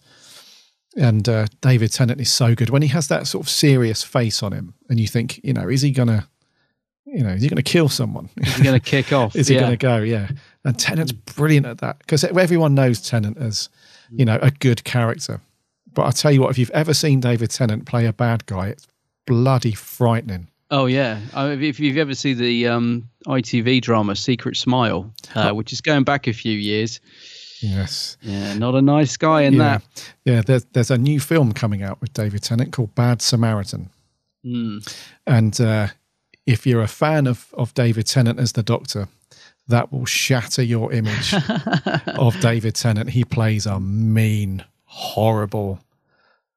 Yeah, just if you go and go and watch the trailer after this called Bad Samaritan. So it's his new film that's out soon. Mm. And crikey, yeah. So he he's just such a versatile actor. He's just brilliant. Mm. Like you said, he, cer- very good. he certainly seems very comfortable um, in this story. Like you said, maybe he just found his feet um, totally by this point, Hmm. uh, by series three. Yeah. Anything else you want to mention? The Shakespeare No, Code. mate. No. No, I think I've covered it. Yeah. Right. Oh, it's me to go first, I think. It is. Yes, it is. And I'm going to give this, I'm going to give it a seven out of 10. Oh, right. hmm. I wrote seven after watching it, but I went down to a six point five. Okay. I'm really torn between the two. It, I don't know. It doesn't quite feel. I'm gonna. No, I wrote seven. Uh, you've gone seven. I'll go seven. You're going seven. I'm going seven. It d- doesn't. I think it really should. If we were going really thing, I'd go like six point eight. you know, like some of our listeners, they go really specific. Yeah. It's not. It's not bad enough to be a six point five, but to me, it doesn't quite feel like it should be a seven either. It's really just not quite making it. But it was a. It was a fun watch. So seven. Yeah, I'd agree. I think it's not because when, whenever I mention a six in a score, that makes me feel like, oh, we're, too low. yeah, we're retreating towards the middle ground of five. And it's not really because it is an enjoyable. It's, fairly- it is an yeah. enjoyable watch. Yeah, seven. seven. And uh, to be honest with you, when I before I rewatched it last night, in my head I was thinking, "Oh, that's a that's a five or a six episode." Mm, me But- too. Yeah. But when I rewatched it, I I remembered how great the Shakespeare character is, and Mm. how good, you know, Tennant is, as we've just said, and some other elements. So yeah, No, you're absolutely right, mate. I mean, yeah, Dean Kelly is Shakespeare's brilliant. It's, it's six point five is too too low. It, it definitely, yeah, a seven. yeah. Oh, and lastly, I forgot. I really like the ending because it, it's Oh, not it's yeah. not one of those um, uh, end on a conversation. Or you know, it, it it sort of continues the adventure. You see the Doctor and Martha sort of legging it towards the TARDIS. It gets struck by an arrow, and then you think, oh, you know, because it sort of ends sort of high caliber. Um, so that you you know, it's like an adventure. It sort of sort of guides you into sort of putting the next one on because you think because you What think is the next? What is Um, the next one? Oh, Gridlock. yeah. Yeah. So yeah, but I just like the ending. I, I loved the ending. Yeah, it's just the Doctor's so happy to see angry old Queen Elizabeth, and he's like, "What's up with her?" He's like, "Oh, I have no idea, but I expect I'll find out." I I I loved that bit. Yeah, brilliant. Well, actually, that's kind of answered in the Day of the Doctor, isn't it? Oh yes, of course. Yeah. Because yeah, between those two, Oh yeah. I could. I, I, I must admit at the time, uh, last night. Sorry, I didn't. I couldn't think what it was. I was thinking, is it Torchwood or something? But no, that's that's a whole other ball game, isn't it? Yeah, you're right. It's um. So the Moff tied up that loose end. Is that what we're saying? well, yeah, I would say so. Yeah, yeah, I suppose so. Yeah, Kind of, makes yeah. sense. Yeah. Mm. Yeah. What did our lovely listeners think? Let's jump over to Twitter. Marcus Walker said, in my opinion, Series 3 is pretty much perfect, but there was obviously going to be a dud. And that is Oh, the. no. Yeah. this is that dud, he says. Oh, Uh, yes, uh, Christians in My Soup says, not a bad story. Uh, has a great sarcastic line from the doctor. Oh, 57 academics just punch the air. uh, Martha is over the top when she steps from the TARDIS as the doctor, as the doctor's exacerbation shows, but she soon settles, and the two of them make a great double act. Uh, 7.5. oh, okay, good. Uh, Nathan, Silent Nerd C137 says, a very underrated story, in my opinion. The Carrionites are a great villain, especially when paired with Shakespeare. Love the feel of the episode, and the ending speech fits perfectly. Uh, also, the cameo by uh, Queen Elizabeth I now makes sense after the day of the Doctor. Yes, yeah. Uh, he gives it 8.5. Mm, okay. Uh, TARDIS Files HQ says, I try to like this story, but I don't. Uh, David and Freema are great, uh, give great performances, but I feel the story drags on in the middle and is all just about building up to a scene in the Globe Theatre where the witches launch an attack, quote unquote. Uh, boring but fun, I guess, 6.5. Okay. Mike Friendly, another extremely underrated Doctor Who story. Love everything about it. The Carrionites are cool villains, but I was terrified of them when I was younger. Uh, love Tennant in this one as well. Just an underrated gem from the RTD era. Eight witch cackles out of ten. Love it. Uh, the Gallifreyan Whovian. Uh, our friend Morgan says, I thought I'd enjoy this a lot more, but I find the middle to be especially draggy and the story to be dull at times. Shakespeare and Ten bounce off each other really well, and I love the humour dotted around the episode. Uh, Martha and the Sporting Cart are brilliant, 7.2. Okay. Uh, Sarah, uh, running Whovian, says, uh, This one is interesting. I usually love the episodes that go back to historical legends. And in, I did enjoy the story uh, set and funny one liners, but I struggle to believe in the Shakespeare character. I know that's crazy when the show is about a blue box flying through space. 6.5. Fair enough. uh, what else did we have on Twitter? I think we had one more. Uh, Harry Brown says, The worst Doctor Who story ever made. What? Still good, though. Six Oh, out of 10. Six out of 10.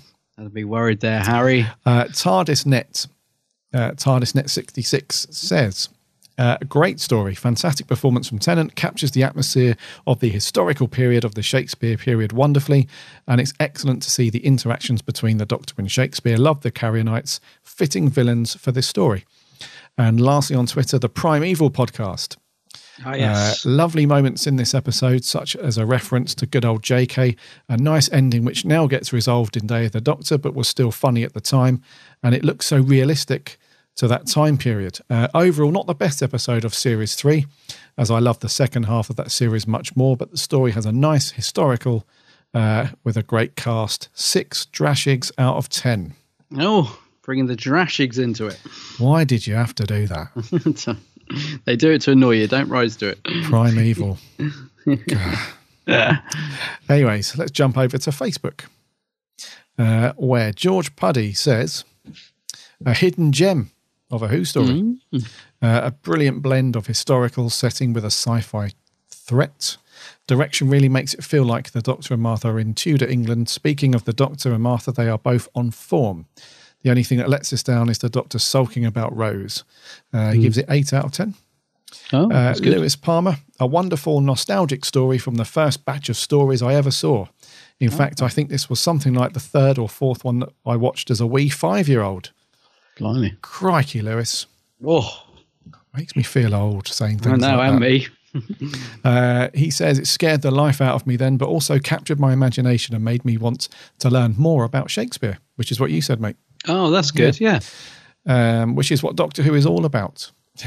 I still really like it now. Hmm. It's fun seeing a new companion discover time travel properly, and it's what I call comfort Who. 7.5. Cool. Cheers, Lewis. Uh, Lewis Blackmore. I always see this pop up on worst episode lists, and it feels like it's very undeserved. Hmm. Uh, I genuinely believe this is to be one of the best in Series 3 and would argue that the historical aspect of this story in particular is fantastic. Uh, Dean Lennox Kelly gives a great performance as Shakespeare. However, I do feel the Carrionites are a bit pantomime, and the Mm. forced references to Rose let it down slightly. Yeah. Uh, but an 8 out of 10. Okay, that's good. Uh, Paul Villano says, always painful to see the doctor still sulking over Rose and the professional physician Martha longing for him. Uh, very different than she should have been written, but otherwise a fun romp. Sorry, I just like the word romp. Romp. uh, Clay Crow says, "This is one. This uh, this one is fun, but not one of the best. I enjoy the interaction between Shakespeare and the Doctor, and I also thought the Harry Potter references were entertaining. Um, I really like Martha in the episodes, eve- and even a little presumptuous about her relationship with the Doctor. Six out of ten. Uh, Sammy Satine says, Witches, Shakespeare, Elizabethan England, the Doctor and Martha. What's not to love? It's an excellent story. I particularly enjoy how the Carrionites use words to conquer.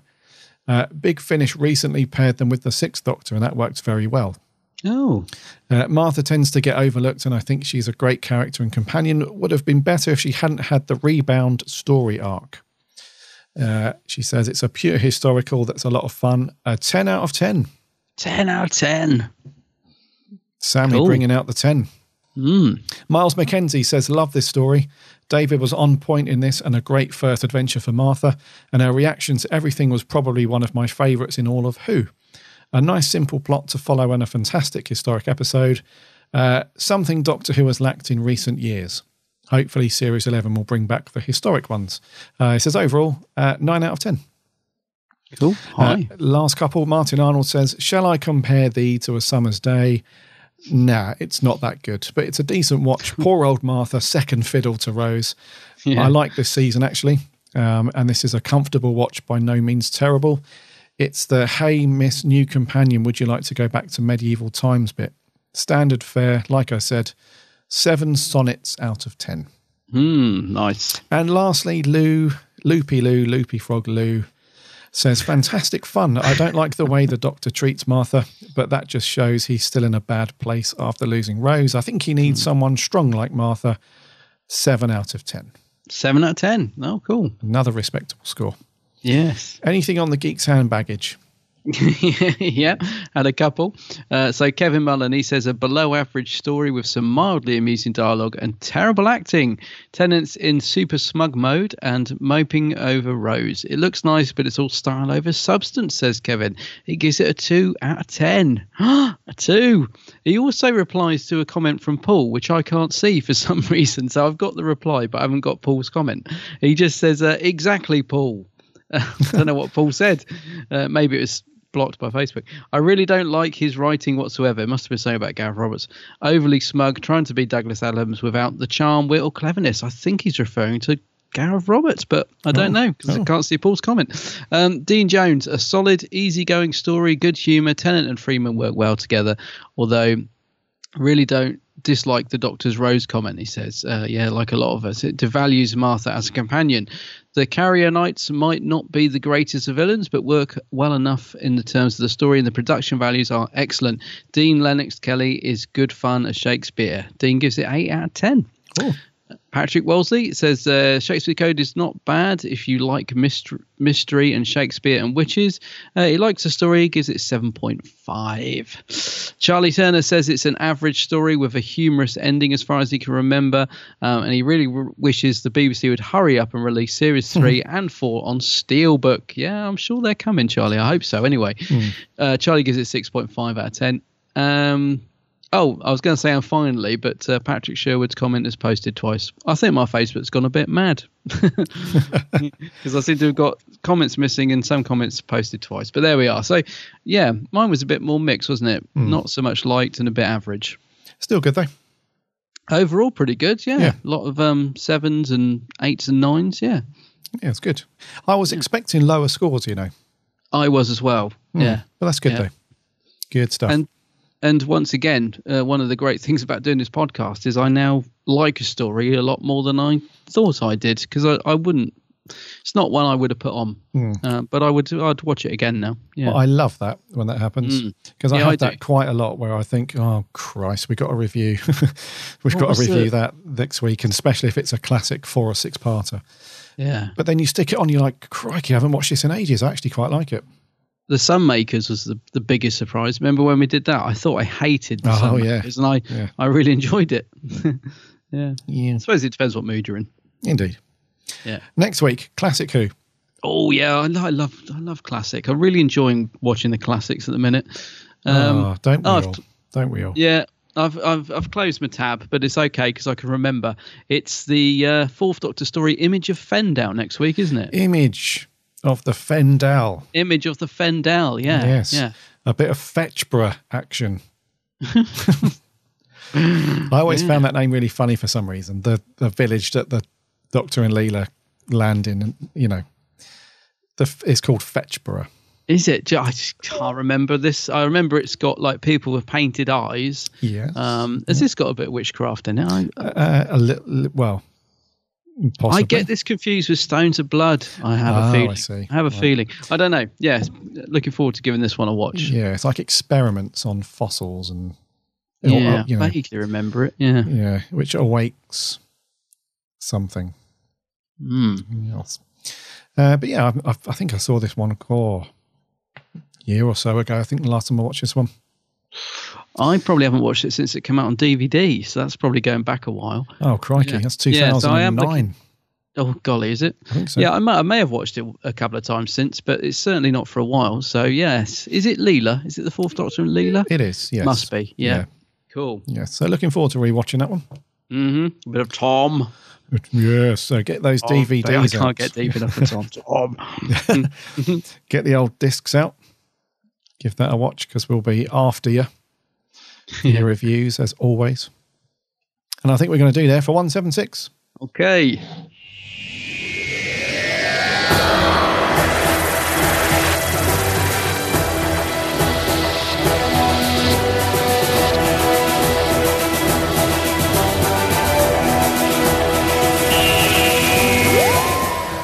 Thank you, thank you, thank you so much for sticking with us and listening to episode 176. It's been awesome, as always, chatting through Doctor Who, bringing you latest news and merch and all that jazz. And our review, which we love doing mm. each week. Yep. So next week, Image of the Fendahl, get those discs out, give it a rewatch. I, I was going to say then, I'll give it a watch on whatever streaming service you like to do, but I think the only way to watch this as a stream is if you're in the States or something like that. I think the streaming thing, BritBox, Oh, right. I think that has a bunch of classic Who on it. I could be wrong, but yes, I, I might I might be wrong here, but I remember years ago, Classic Who was on Netflix. That was right, wasn't it? Yes. Oh, d- oh. Classic Who was on Netflix. Classic Who on Netflix. I don't know, actually. It would be awesome to get that back on Netflix. Well, now BBC Store's gone. It seems to be, yeah, shows Yes. seem to be popping up in random places, so it could be. Yes. Mm. Anywho, just get it watched any way you like. Yeah. Yes.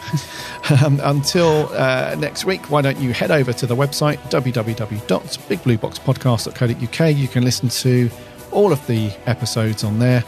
Plus, you can read all of the awesome articles that we put out each week as well, which delves Mm. deeper into subjects around Doctor Who and other reviews about Big Finish and so on. And you can also link off to all the podcast networks to give us a subscribe so you don't miss a show. And there's big buttons for iTunes. And if you're an iTunes listener and subscriber, if you could spare a minute for a review, that would be amazing because that really helps. Mm, it does. Remember to check out Adam's channel, The Geek's Handbag. Yes. The Geek's Handbag. Handbag. Loads Yeah. of awesome videos over on Adam's YouTube channel. Just do a search for that and give him a subscribe. He will love you forever. Love He's you also on forever. Twitter and Facebook and Snapchat and Instagram and all sorts. Everything. Every bloody thing. Yes. Rightio. One seven one seven? One- Six. One seven seven. Next week. Next week. Yes. we'll see you for one seven seven next week. Until then, my name's Gary. My name's Adam. And remember, Let's get it in time this week. Come on. eh,